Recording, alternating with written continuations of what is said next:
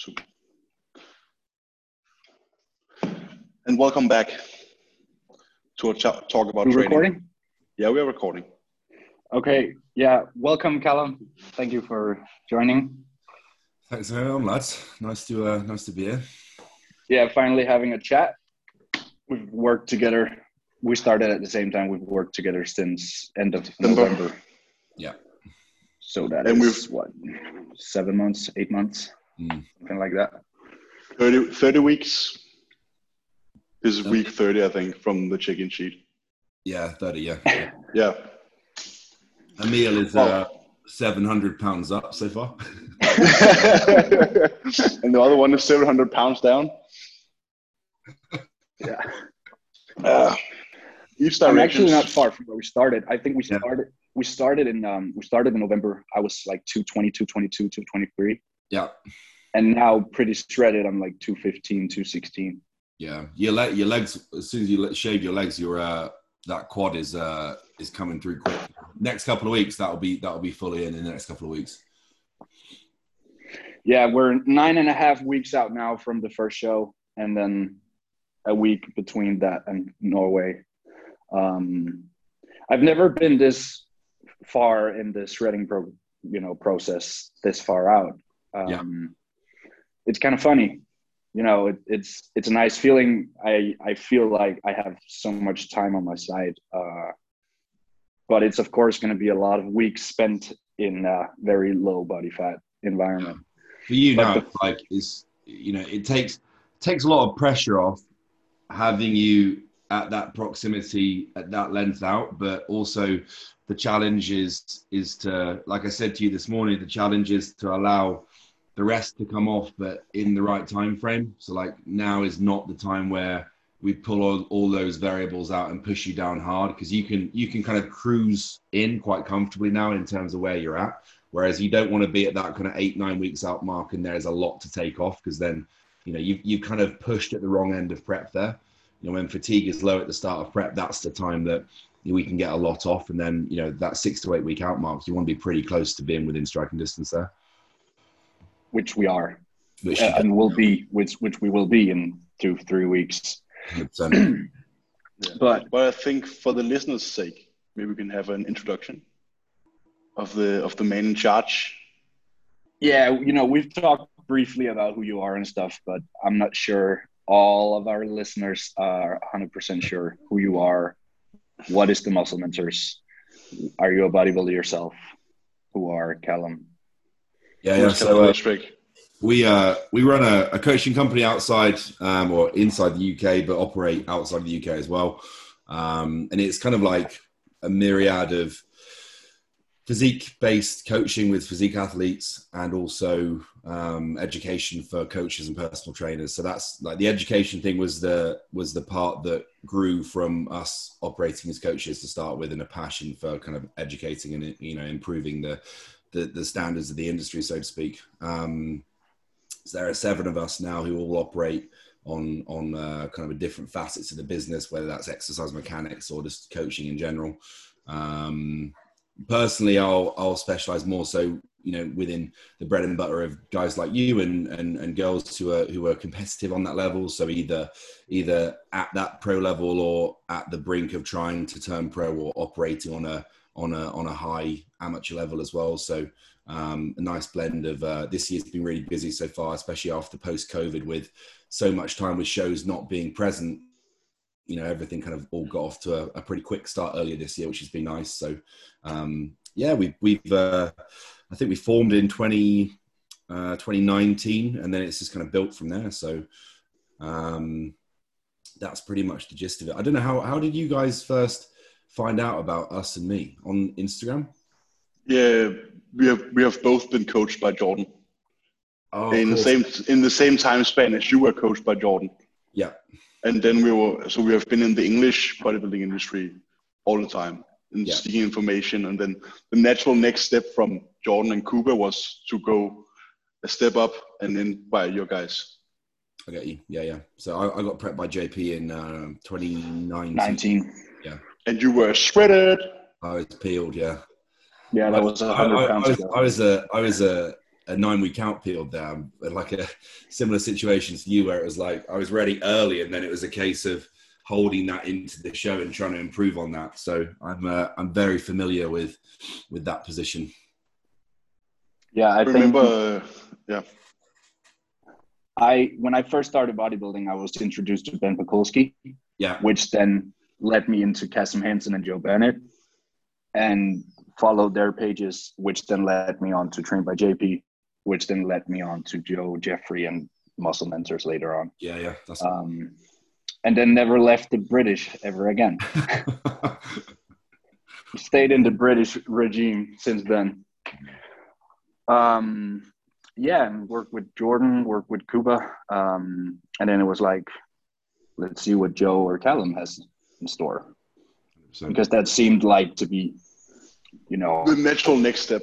Not next level, of, obviously, but um, I, I, you have like a, a different approach to things. Like you're in the same end of the spectrum, so to speak. Um, yeah. But I feel like I learn more from you guys uh, as a coach myself too. Um, yeah. Hundred percent. Yeah, it's good to hear, man. It's good to hear.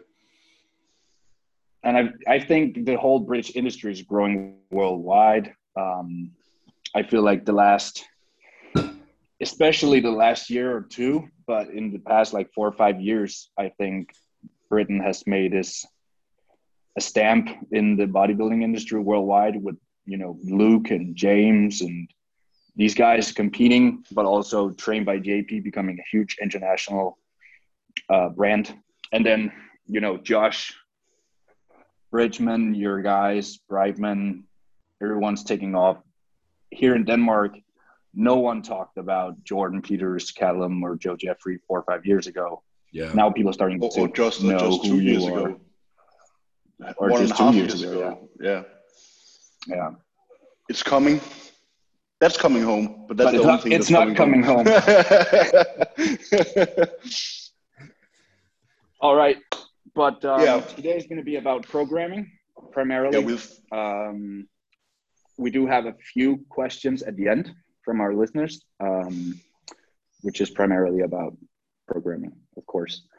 But to start off, Callum, how did you learn about programming? Maybe where how do you start when you take on a client what considerations do you make about training programming sure. yeah maybe maybe to be said we would like this one to be more than a more of a lecture so we just let you talk and people learn instead yeah. of going back and forth it's a broad topic it's a very broad yeah, topic yeah. that we know yeah i think um like the two we've got two components there and you kind of come from two schools of thought when you're looking at a client in front of you or if you're kind of you know looking at your own training and that's the two schools of thought of you know one the the stimulus recovery and adaptation side so that's more so like the frequency how you're laying out recovery the volume that you're going for you know how much volume per session volume per week where that volume is distributed and then you've got the other side which is more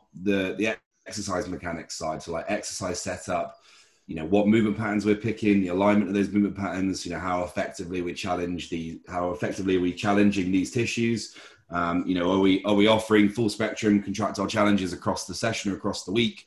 Um, you know, and, and for, you know, individual circumstances in terms of whether we're working around injuries or, or niggles, whether we're working around limitations with, with uh, movement and structure, whether we're working around, you know, specific body part specializations as well for potentially more advanced clients then it comes into it really comes down to exercise selection as a big component of that because we all know that kind of the volume the volume progression and the intensity side is one component but the quality of that stimulus is just as important in those circumstances and you can take a beginner and you can hammer them with volume and intensity and it will take them so far but if we want to take that from beginner level to being you know very good on a competitive level or even very good just to maximize your own genetic potential as well. That other component of how you're training and how you're applying the challenges is just as important. Um, and you boys have seen that from you know even even the likes of where you've trained in terms of gyms. Like look at the exercise selection you had available in lockdown relative to the exercise exercise selection you have available in the gym you're at now like it opens up a massive a massive pool of opportunity for there from a programming standpoint and you know you, you can hammer a barbell squat for x amount of weeks but then we start to see certain things break down and we start to see a, a limitation in the response in that regard. But then we've got right we've got a pendulum squat we've got a hack we've got this we've got that you know offers us a, a bigger breadth of exercise pool and, and bigger tools in our toolbox. Um, so I think you know analyzing the individual to start. So the basics of, of recovery will go down to you know where where are they at where are they at in terms of their training age how long have they been training before? What does that previous training look like in terms of what stimulus they've been exposed to in the past? Where are they from a recovery standpoint? You know where you know going into the depths of where where's current stress levels? Where's what you'd refer to as allostatic load so like if you look at that full spectrum viewpoint of everything in their life right now, what stresses are impacting them both internally and externally that's going to impact on their ability to respond within a given training cycle. You know, where are they at in terms of hormonal balance and distribution as well? So like, are they enhanced? Are they non-enhanced? How that's going to impact programming from that standpoint as well. And then you build upon that as to what their individual needs as an athlete or a client is. So, you know, whether we've got um, Emil B, who has giant legs, who needs work on his posterior chain or here or there. We've got Emil E, who is just an absolute juggernaut now, almost 100 pounds up, who's just decided, who just who's just decided to grow systemically everywhere. You know, we had we had the idea of like, right, we need more volume on your arms here, so that reflects within the programming. Um, that you know, I always refer to the beginner clients as the programming that we have at the start is like systemic growth so when you've got someone who's a relatively blank canvas and they're new to training, if you put a, a, training stimulus in which they can recover from and they can progress, they're going to progress regardless systemically, and everything's going to respond. But you take that individual one or two or three years down the line, and it's like you guys who are, you know, you guys doing standardized push pull legs for years and years and years. You make an insane amount of progress, but you are going to get to a stopping point where it's like, I need more of a a refined eye on what I'm doing to take myself from here up to here now. Okay, because that generalized format can only work so much when you get to a certain level, and sometimes you need to be a little bit more specific about that.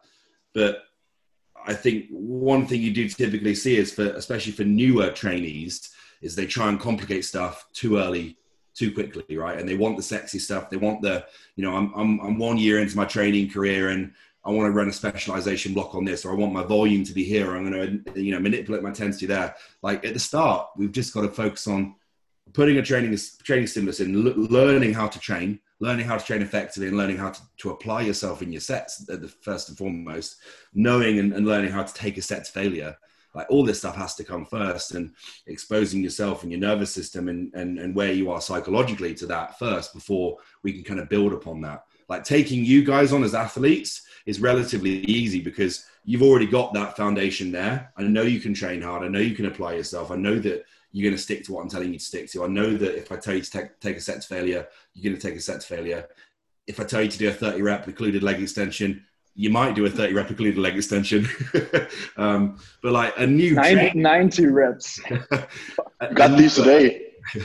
we're going to do it after a new individual to training, you just don't have that. You don't have that rapport. You don't have that trust there. So you've got to start from the ground up. Um, and I think from a programming standpoint, I'll approach this quite differently for individuals. So I will I will periodize beginners training uh, with a lot more structure than I would periodize someone who is a little bit more advanced that I know they can operate on that level. So I refer to that as kind of leaving progression to chance. So say if I gave you and uh, both of you a relatively low, quote unquote, low volume plan where I have like, right, there's this eight week training block and I've given you the volume, the sets, the reps, and the exercises you're working with. I know and I can guarantee that if your body's in a place where it's recovering, you can progress that for eight weeks pretty easily every single week just by logbooking, right? And that's the box ticked in terms of overload. If you've got a beginner trainer who doesn't know how to apply themselves, who doesn't quite know how to take what they need to from sets in terms of in terms of stimulus and, and fatigue, who doesn't know how to execute movements well, you can't leave that progression to chance because it won't happen. So with those individuals, you might have to be specific about right at this at this week your reps go here or your sets go here or we're adding more volume over time. Because i'm not just going to leave them to crack on and for them to run through an eight week block and not really get anything out of it. Does that make sense so with those individuals yeah. i will be a little bit more linear in terms of how i'm periodizing the plan so they might start on two sets in weeks one and two and when they move to week three i might put them up just an additional working set because i don't trust their ability to progress the individual sets enough for them to see enough overload for the actual training block itself. So I might just bump the volume up instead. Whereas for guys like you, the more advanced you are, obviously if you bite off more, you've got to chew it, and that chewing requires recovery. And that recovery is the process that drives the adaptation, and that adaptation builds the muscle. Now, if we take on more, we've got to have the capacity to recover from that. So for a more advanced individual, by adding volume in, you're also accounting for more stress on that individual as well. And they've got to be in a position where, can, where they can handle that stress. If you've got a guy who perceives his failure as actually three reps in reserve, which happens all the time, which is most guys. You've you've got you guys who, if I take if I tell you to take a set to failure, you're going to absolutely bury yourself there's a lot of different intricacies in terms of how that's going to impact you and your nervous system relative to how that's going to impact this and, and this guy's nervous system. So the volume really comes into how you're seeing an athlete respond over a training block and their level of advancement as a, as a client, like how, how, how far they can take themselves in that set and how much stimulus they're getting per exercise, per rep. Um, but you, you've seen from, from, you know, working with me so far in terms of the metrics we're tracking in terms of how in tune I want you guys to be with biofeedback, you know, how you're feeling on a daily basis, readiness going to training sessions, you know, blood pressure, resting heart rate, all these variables kind of paint the picture as to where your body is at any given time. And if these things start to skew, then we know how to respond to that in terms of manipulating training, whether that's a devolume week or whether that's a deload or whether we pull your volume down to X amount um, you, are kind of doing that on a on an ongoing basis. So I guess from a coaching standpoint, I'm I'm I'm relatively um, responsive to change in terms of like I won't tell you guys to you know this is the plan for the next 60 weeks and I'm not changing it. Like it's going to be a relatively um, responsive process of like this will be the feedback for the week, and now this is going to then shape what happens next week. If that makes sense. Yeah, it makes perfect so, sense. So as a coach myself and Emil also you say when you take on a new client um, and they don't have the experience they don't have the skill yet for training like we do like you say taking yourself there applying yourself to sets actually taking sets all the way there and keeping execution uh, the same throughout. What do you do? Uh, i know you're a busy man you have a shit ton of clients um, and i don't know if you even take on guys that are not you know at that level theoretically speaking, what would you do when you take on a client they don't have these training skills? What do you do as a coach to make sure they do develop those skills? Do you make them send training videos? What is what do you do? So, like, if you're a I've come from a background of coaching in person, like on the gym floor. So you get quite good at getting an idea of where someone's at within that journey. And obviously, when you're coaching on the gym floor and you're taking someone through a session, you can control all those variables yourself in terms of how they're training.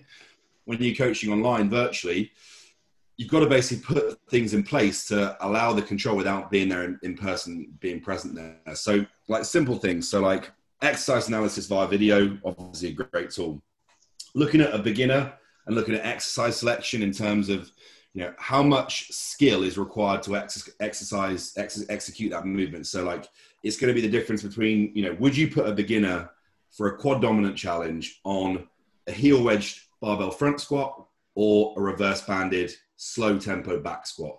What are they going to have the most control over and where are they going to be at the best place tension for a squat for, for a front squat they wouldn't have the skill capacity to ex- execute that movement. But if i gave them a, a hack squat where i told them to go right we're going to come down on the eccentric for four seconds you're going to pause for one second and then you're going to consciously contract the quads on the way up it's literally impossible impossible for them to not get a stimulus from the exercise because i've slowed down the tempo both eccentrically and concentrically and i've added in an isometric pause. So for beginners when you're looking at execution, I'll pick movements with more stability and I'll pick movements with better, more effective profiles for them as individuals. So a more conclusive profile per exercise, so a bigger stimulus. And obviously, movements with stability require less skill because they've got a pad to brace into, or they're not having to, you know, coordinate with the trunks trying to stabilize the spine because it's it's blocked against something. So, you know, movements with more stability are a great tool there. And then tempo. So if we're slowing everything down, it's forcing them to actually generate more intramuscular tension and more more neural neural connection to that tissue in the first place. If I'm getting them to do a hack squat and it's you know two down, zero pause, one up, zero pause at the top, they're just kind of moving through that a little bit subconsciously, if that makes sense. Whereas if I get them on a hack squat and I tell them to do a three second eccentric and a three second concentric, it's impossible for them to not generate a good connection with the tissue that's being trained. So tempo is something that I manipulate a lot with those beginners. As you move through those initial training programs, it will always exercise selection always prioritizes stability and tempo or, or, always prioritizes as much time and attention per set because I know it's going to force them to actually get a big training response and stimulus from from each set of the session. Because if they're not, they're going to be training very subconsciously and going through the motions and not really going to be in tune with anything they're doing. Does that make sense? Yeah, that was the answer I expected. Um, it makes a lot of sense. Uh, you know, not picking the most advanced movements for beginners.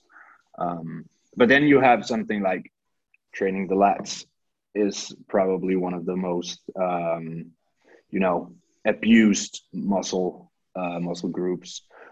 What what would you do for a guy like coming to you? He's he's not training his lats effectively. You know, no matter what tempo you give him, no matter what exercise you pick, he either has the connection with the lats or he doesn't.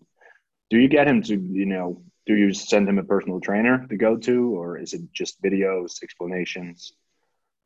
So I'd, I'd say, you know, if you're use that as, a, as an example, I'd say if you're an individual that's struggling to find a, a neural connection with a muscle group, the the issue is going to be the issue is going to stem from the tool that you're using to actually connect. So it'll be like trying to fit a, you know, it'll be like trying to fit a, you know, a square into a triangle shape in terms of like we're using a overhand wide grip lat pull down for him to feel his lats. Well, the challenge isn't primarily set up for the lats in the first place, and it's not going to be directed there.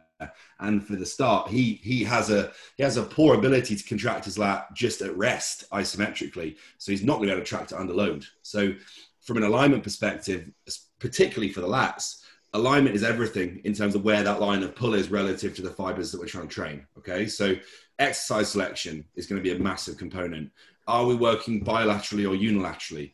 And if, if he's struggling to connect with his lats, then I'm going to take him to a unilateral bias because from an alignment perspective for your lat, it's going to be much easier to connect with your lat if you're training unilaterally and you have that motion to the spine and you have that alignment single arm and you can brace with the other. Um, so I guess alignment, exercise selection, and then I wouldn't shy away from those beginners if they are struggling to connect with an exercise, just to use some form of potentiation work before they actually train the muscle group. So I'm just basically getting them to spend time in that shortened position isometrically before they start. So I might get them to do right. I'm going to do a before you do your lat pull down or before you do your row and you apply some load there, because as soon as load gets applied, they probably lose the ability to contract the area as best as they could. I might get them to do a couple of sets sub maximally of like a, a stiff arm cable pull down where they're they're spending time in that shortened position for the lat. And I might even exaggerate them going into lateral flexion and rotation so they can even get that lat or almost cramping in that shortened position. And they're getting that stimulus and they're getting that connection, that feel, and that's building that neurological connection and then we're then moving on to the exercise, which is obviously an appropriate exercise for them, and we're trying to simulate that same sensation. Does that make sense? Yeah. Yeah. That makes perfect it's sense. exactly what we do. yeah. Um, so we have a beginner here. He's trained for one year. He needs to grow systemically. What is your go-to split? What is your go-to programming? So this, this because most guys need to grow systemically from from the get-go. You know, it usually takes I don't know three three six years to get to a point where you need to specify things.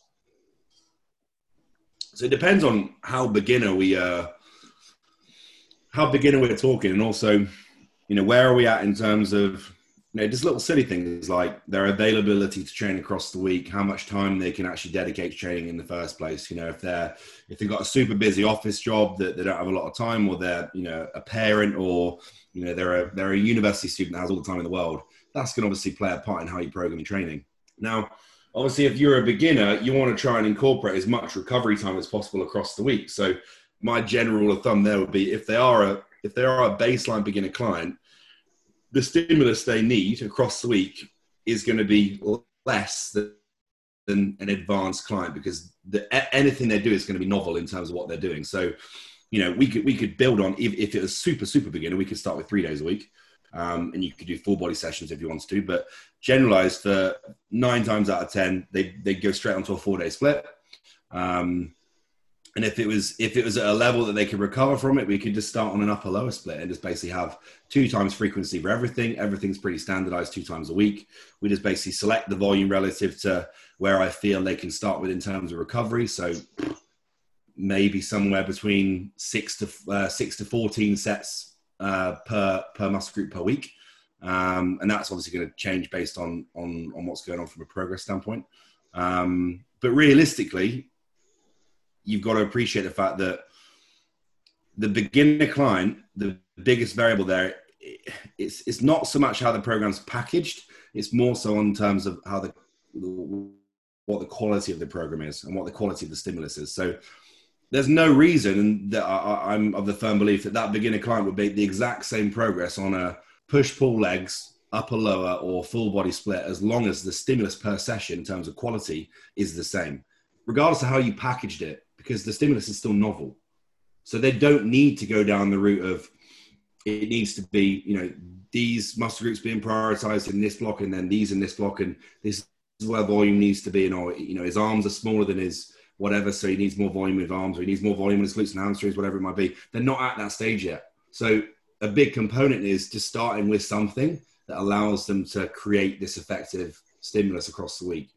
And you've also got to consider the fact that, you know, a big component of this and working with younger guys has kind of taught me more of a, taught me more of a, an important relationship between the enjoyment of their training and the level that they get out of that in terms of how much they, how, how hard they work in the sessions and also how committed they are to that process. So like if I put somebody on a, on a, an upper lower split and all they've been looking at for the last three years is JP doing push pull legs, and all he wants to do is push pull legs, I'm going to give him a push pull leg split because he buzzes over it and it's going to make him happy. And because he buzzes over it, he's going to work harder. And if he works harder, he's going to get better adaptations. And if he gets better adaptations, he's going to build more muscle. So in that situation, I'll sit him down in that consult and I'll be like, look, what have you done with training in the past? You know, what programs have you kind of run in the past? Who do you follow? Who do you like? And, and what excites you? And he'll say a load of these things. And I'll build that initial training block giving him what he needs as an individual, but also give him something he likes as well. Because if I tell him to do a, a full body split and he absolutely hates it, we're, we're going to have a pretty big disparity there in terms of what he's willing to do and what he's willing to get out of the sessions. Yeah, yeah, that makes a lot of sense. I actually just switched. I actually just switched a client from an upper lower split to a push pull legs because of uh, because of that. It didn't excite him. He wanted to train push pull legs um, actually, just did that yesterday, so that makes perfect sense.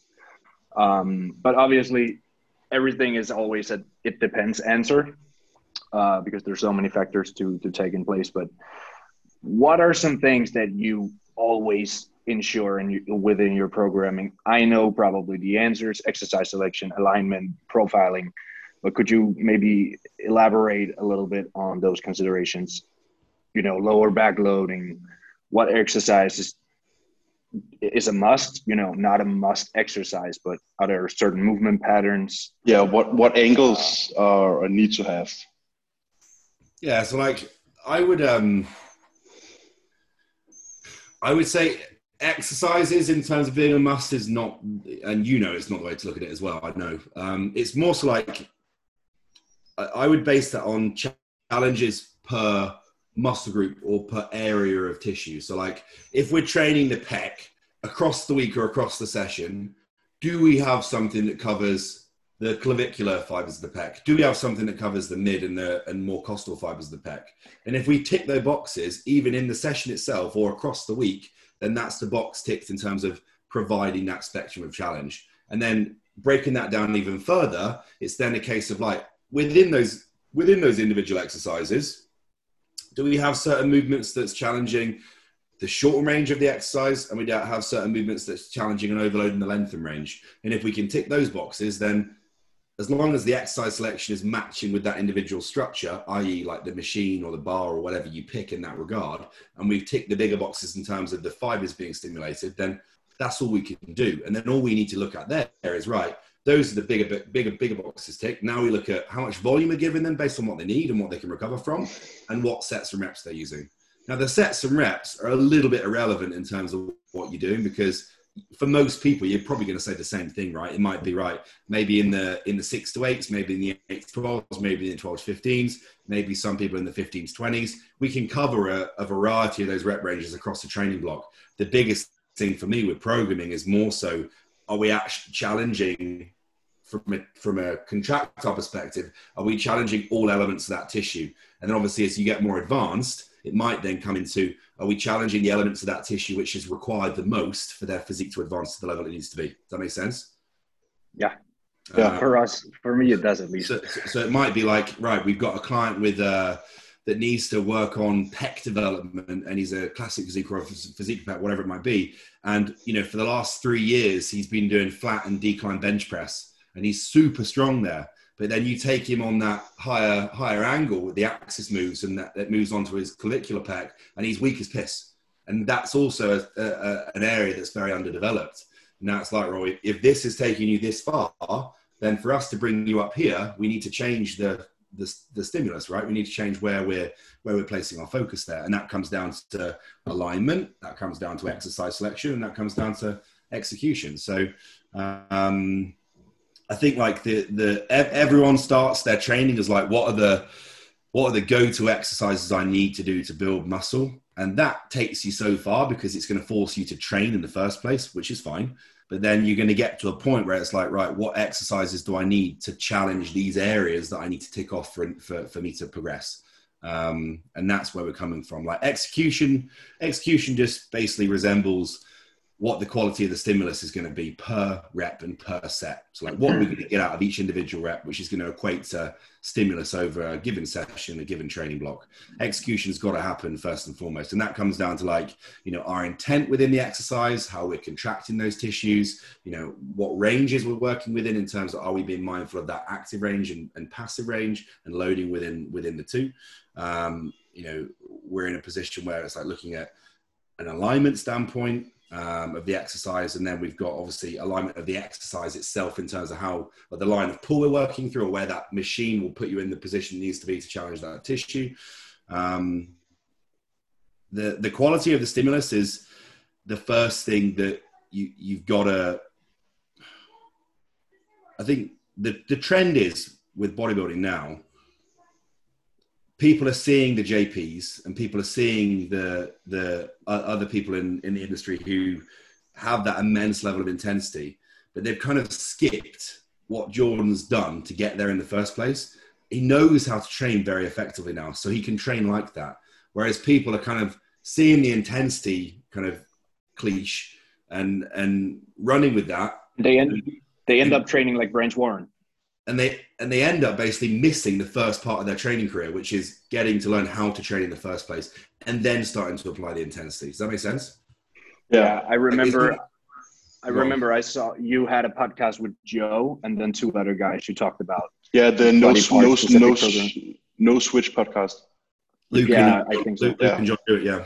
yeah. And I, I got a question from one of our listeners today, which was actually answered by, by you and Joe in that podcast. And that was the lats as an example. Again, I have a question from a listener today.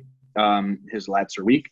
What would you do? And you answered that in that podcast. It's like, no matter what, if you're not training the lat, I can give you, no matter how many exercises, no matter how much volume I give you, you're not going to grow the lats. Um, what how much stress can we put on a muscle in one individual set that's where you start. You know, the old saying, train smart, then train hard is pretty much wrapping up what you just said.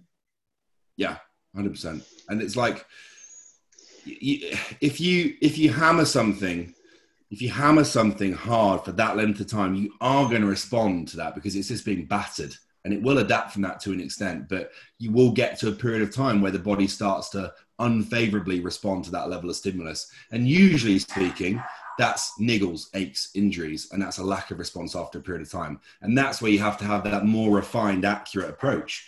But if you had the accurate approach from the start you wouldn't be in the position where you feel as though your lats are unresponsive because you'd be in a position where those lats are being trained. Yeah. Mm, i was thinking about something but how would you where would you go in terms of managing we have been using the word recovery wallet to yeah. explain this but how would you manage recovery like further into the training block so well recovery is ingrained within that split because you're basically you're governing how that split moves in terms of like rest between sessions where are you resting in in terms of like what session you know, we're resting after and before. And that's where, when Emil said a minute ago, in terms of like lower backloading or neural fatigue and neural demands within sessions, you know, it would be a pretty smart idea to place recovery around the training sessions that you know are the most neurally taxing across the training blocks. Like if you're hip hinging in a session or you're, you know, you're, you're going to be doing a heavy squat pattern within a session, we probably want to try and emphasize recovery around those bouts of stimulus because your nervous system is going to get jacked up from that from that training. Um, so recovery is ingrained within the split itself, but then from your side, it's then a case of allowing that to evolve over time. So like it's very common for like um, I might start someone on a seven day rotation where it might be two on, one off, three on, one off, repeat. And then after a period of time, once they've got to a certain level of advancement within that training block, the only way they can continue that is by introducing more recovery. So it might go from a seven day to an eight day, and we add an extra rest day in the split, and then it allows them to maybe progress and advance for another four, five, six weeks.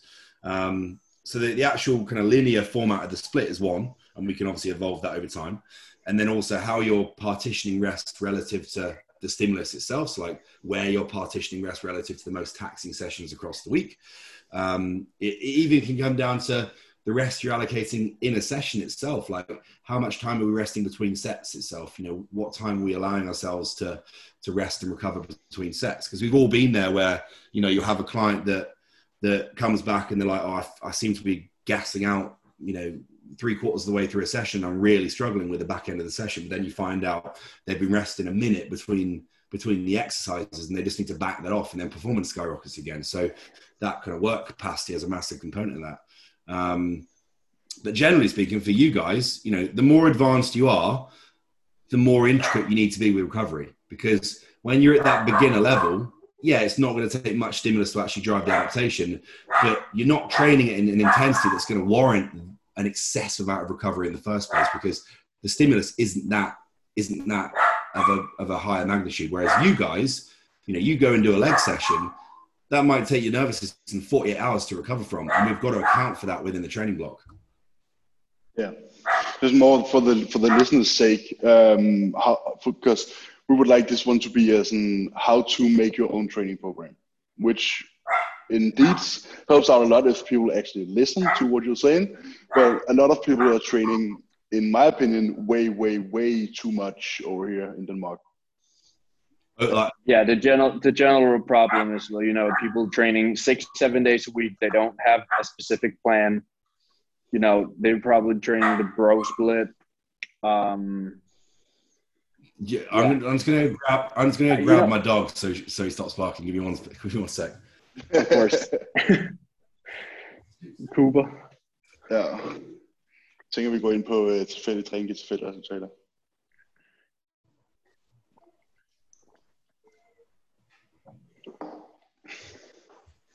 Hvad tænker ja. du om det? Åh, oh, vi får Cooper med på podcasten. extra guest.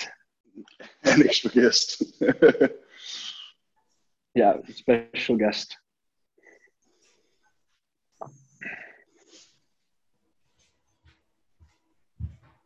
All right, he's good. So building your own, building your own training block. Yeah. Yeah. So You know, so- we have a saying. We have a saying on this podcast uh, that random training produ- produces random results. Just a second. Just a second. yeah. Go on. This one. random training produces random results. yeah, it's true. It's true. I think um, the big thing for building, well, I think the, the biggest challenge for building your own training and, and self coaching is the ability to remain objective in the decisions you're making. So, like, if you're coaching yourself, you're always going to be picking movement patterns that you like and enjoy and that's not necessarily the movement patterns that you need to be doing to to progress and then also you know a lot of guys because they love training in the the earlier part of their training career they just want to do more and more and more. They want to train more days a week they want to do more volume. And again that might be taking you further away from where you realistically need to be to make quote unquote optimal progress. Now i think a big part of that your your example earlier Emil of like the upper lower split relative to changing that guy to push pull legs. A big component of that earlier stage of the training career is enjoying your training in the first place. But you've also still got to consider the fact that it needs to be effective relative to your goal.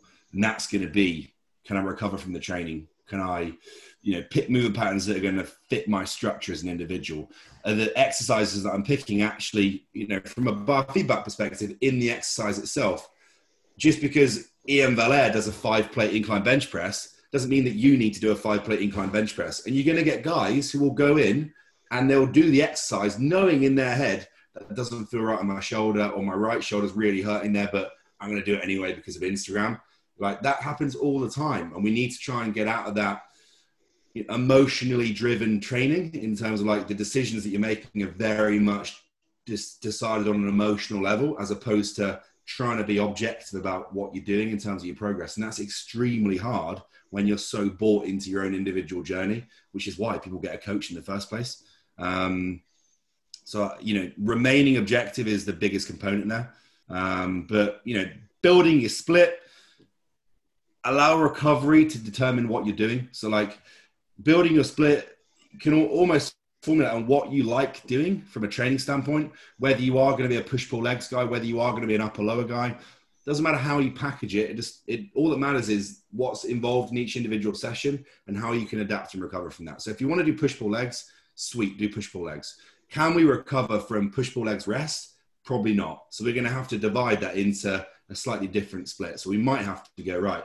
I always find that after I train legs, I'm really tired the next morning and I don't really want to train. So I take that feedback on the head and maybe we add a rest day either side of legs. And now we go push, pull, rest, legs, rest, repeat. Right, I've got my split. Now each individual session needs to cover the tick boxes.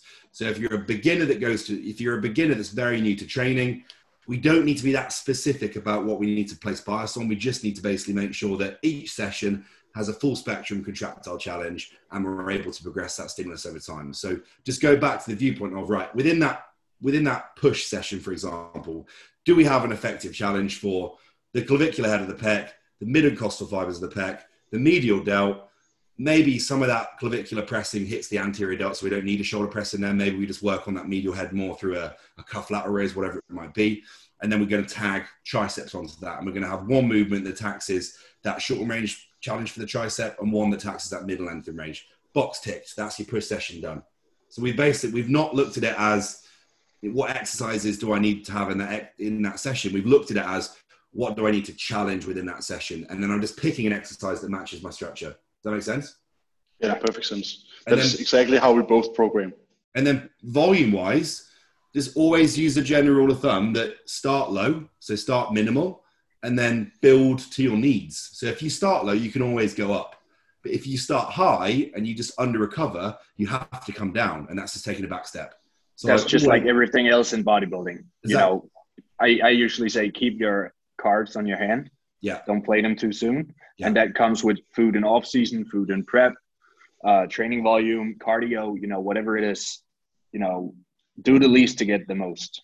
exactly. Um, and then you can always, yeah, and then you can always build on that. I actually have a question on that from the listeners. Yeah. When we add volume, when do you, when would you add additional sets contra adding rest pause as example? Or additional exercise. Or additional exercise. So from an exercise perspective, I would, from an exercise selection perspective, I would rather add, as long as the boxes are ticked in terms of what we're challenging for the exercises that are there, I'd rather add a set or I'd rather add additional volume in some manner than adding another exercise in general, just because it's kind of ticking the same box you've already ticked. There's no point in ticking it twice. So you've already got the tick there. So what can we do to advance the movement pattern that's already there? Now, you could add a you could add a working set. So you could go right. They had two sets before. Now they're going to do now they're going to do three sets, and that's an additional, you know, ten reps at 80 kilos. Right, it's another 800 kilos of total volume, and that's driving them forwards in terms of adaptation. Or if that individual is in a position where you know we may not be in a position where they can recover from an additional working set, we might just add in something as an extension to the set that's already there. So we might go right. You're going to take your set to failure and then you're going to add in it might be a cluster set or it might just be just some form of an extended set where you do a couple more reps after you've hit that initial failure point. Same box is ticked. Volume is accumulated. It's less volume that you would have done if you'd added a set but it's still volume nevertheless. It's going to be novel.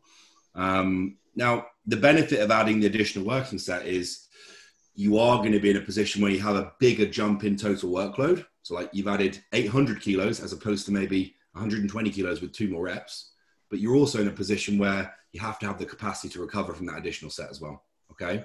Now, there's no denying the fact that for hypertrophy to occur, we don't even need to take sets all the way to death failure. It, it can be within a proximity of failure. So we know that if we're working within that kind of one or two reps in reserve, but it's a true one or two reps in reserve, there's still enough stimulus there. The only problem is it's fucking boring. So you're in a position where you're in a position where I have guys that train to reps in reserve, and I've done it myself. I just don't get on with it from a psychological perspective. But you take a beginner client, or you take somebody that's even intermediate that's struggling to navigate their own progression through a training block, and that rep in reserve or that volume bump can be a foolproof way of driving overload. So you remember I said before in terms of that beginner client who I can't leave progress on the table in terms of I can't just trust his capacity to progress for the next eight eight weeks and I can't then you know go in and adjust the program. That guy is going to be the guy that might respond really well to just manipulating volume as a as a means of driving overload. Because if we add, you know, if he starts on two sets at the start of this training block and he finishes on four, by default he is he it's impossible for him not to advance that workload. And as long as those sets are taken to that proximity of failure, it's still an effective stimulus. But I'm, I'm of a belief that the more advanced you get, the less you can play around with those variables. Because if you told me to do six sets and a hack squat, it would it would put me in a coffin for three days. You know, we, we're in a position where the level of stimulus is is relative to the, the training age that individual has and the ability for them to apply intensity within those given sets. Is that individual going to respond well psychologically and get ready for a session and enjoy those sessions and work hard if I tell them to train reps in reserve? For you guys, Probably not. For me, probably not. I don't enjoy I, it. I was so bored last week. I was so bored. I was like, fuck, fuck this shit. Fuck this yeah, shit. it was a pain, it was a pain in the ass. um, I only like, get to do my back offs and I'm not even able to progress them. but uh, you know, there, there's a time and place. Like for you guys, if we devolume, then we know right. We preserve a little bit, so next week you can bounce back even harder. For guys that are beginners, where you don't want to leave that progression to chance, it's a really good tool and it, it, it works because I, I, do it with I do it with clients now. But they've got to be psychologically wired in that way to to like and stick to that style of training, and there's got to be a reason for you to add that in in the first place. And for guys like you who are advanced, that volume is going to be a moving target based on where you are within that off season or where you are within that prep what other variables are happening. Our anabolic side is food high or anabolic lower is food low. And that's going to, going to decipher how we shape that programming within that given block. Yeah. But I actually have a question. I actually have a question. You put Emil on a deload or devolume, whatever. What is the reason to go in and do one you know, just doing the back offs, not even progressing them. Why, what is the reasoning behind that and not just resting? So I think there is a certain level of detraining that occurs when you have a certain level of time off training in the first place. So, like greasing the groove is a term that I'd use there. So, depending on the level of fatigue, if you've got somebody who is at the back end of prep, they're just they've just done their show, or they were the they were they're at the the end of an off season phase and they were absolutely floored in terms of fatigue, you've got a decision there as to go do we just take them out of, a, out of the gym completely for a week or a certain amount of days and let them rest and recover? And maybe that is the right decision for that client in that given situation if they are very, very overreached.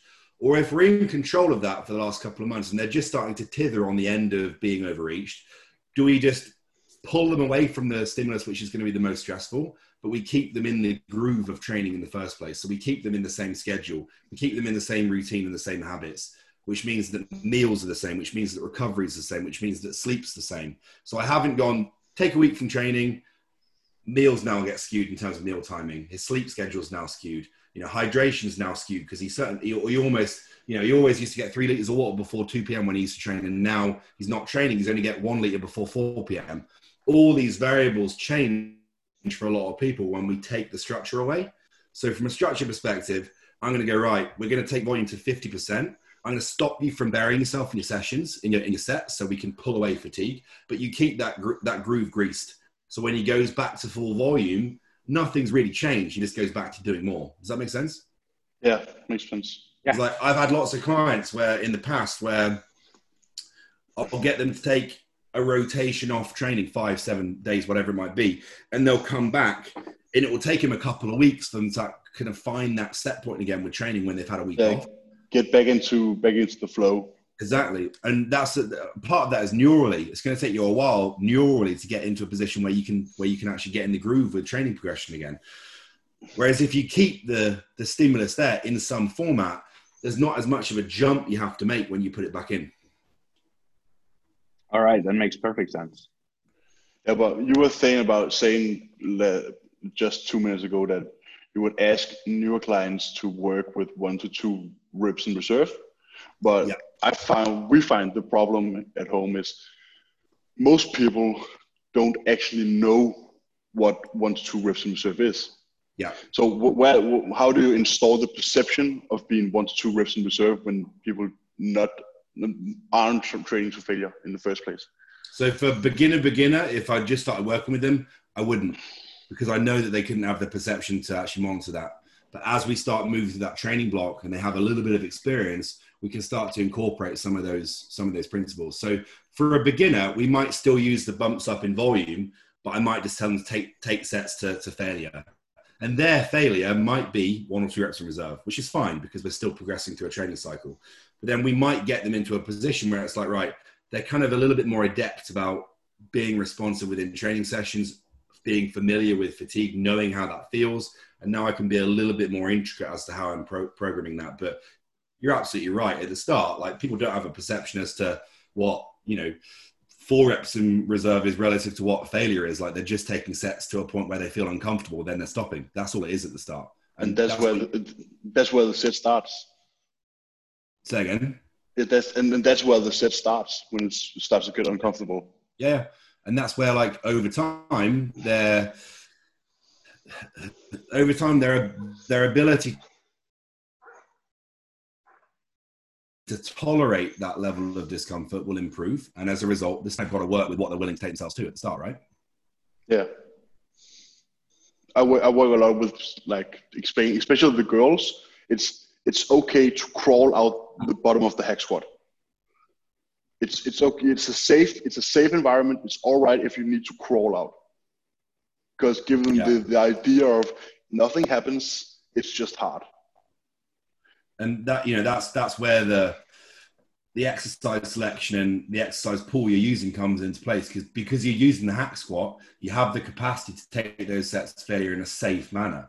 We couldn't say the same for a, a safety bar squat or a front squat or a back squat because there's a certain element of risk there and those probably aren't the exercises where we're taking where we're taking to true failure um, and that's something we've got to that's something something we've got to acknowledge. And we know, right, if we've got a hack squat in there, the level of stimulus I can I can milk from that movement is going to be more than I could from potentially another exercise where there's a higher element of risk and coordination and bracing and stability in. And that's typically why you would prioritize picking a hack squat in a leg program over a barbell back squat. Yeah. For anybody. Personally, I, I can't barbell back squat. I know we did it when we were outside, but that was, yeah. We, like, we're, not gonna, we're not going to do that again. unless, unless um, I don't think I have any. I don't think I have any male clients who squat, um, unless they have like uh, emotional attachment. Yeah, unless they have a predisposition where they're like, I love squatting, and if you can squat effectively and we can recover from that, then sweet, I'm going to use the exercise. But there are very few people who, very few people who will actually be like that. Only yeah, I do. I, I have a I have a men's physique guy, uh, and it's funny, but he loves to just barbell back squat, and I'm like, yeah, do it. you know, if, if that's what you enjoy, go ahead. Yeah, yeah. Yeah, but, if, if you can do it in a safe, standard. you can do it in a safe manner and you get in a, a training response from that and you absolutely love it, then sweet, let's let's keep it in. But for mo- for most people, there, there there's going to be you know more uh, bigger bang for your buck options in in that regard. Yeah, yeah. We actually got through most of the um, the questions during during our talk. Um, I think the big takeaway from from this podcast and for anyone listening is the answer is always it depends. um, On, online so coach answer of everywhere. Yeah. Um, but you know, getting an understanding of biomechanics, getting an understanding of um, line of pulls, uh, strength curves, resistance profiles, exercise selections, um, I'm sure you have a lot of content on that on Muscle Mentors website. Yeah, like I think from a training standpoint, it's it's it's uh, coming at it from the standpoint of understanding anatomy, physiology, and and and exercise itself, and then understanding recovery. And if you can get a, a pretty not an advanced level, you don't even need an advanced level, is get a foundational knowledge of that and then just make sure you're staying objective with your decisions and you're doing what's best for progress as opposed to potentially what's best for your your ego then you're going to make some you're going to make some good progress there but you know it is uh like i said before you know with with training and with nutrition and with anabolics and anything like that the answer for a lot of these questions that are generalized is it depends all we can do is kind of take on board information that kind of shapes your decisions and then you kind of have to run with that yourself and then mold it as you go on. There's no like, this is the right answer and this is the only way you can do it because there are hundreds of thousands of coaching out there, coaches out there who all have hundreds of thousands of different ways of doing things and they all end up getting clients on stage. They all end up getting transformations. They all end up building muscle on people. It just depends on like which tool you pick and then how you change and evolve that over time. Yeah, I think maybe we briefly could touch about like weak body parts specifically weak body parts, how to bring them up, how to set the frequency, how to set the volume, how to manage volume over the week to prioritize specialization for, for weak body parts? Yeah, so like again. Yeah, so let, let's take an let's just move with an example. Let's say we have a guy who really needs to bring up back, and everything else is really not a priority. What would you do here? And you have every tool available to you. This guy, he lives uh, you know, he's a student. He can train seven times a week, twice a day, if that's what you want. You have your tools available. What would you do? It's the same thing. Like I wouldn't, I wouldn't um,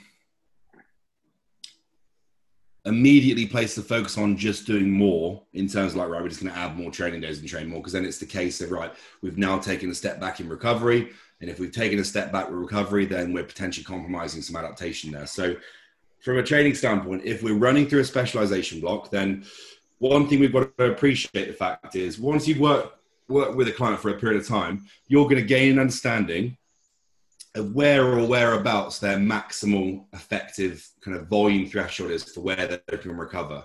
And that's based on, you know, where the last couple of phases have been and what they've responded to in the past. Now, you've got to take that.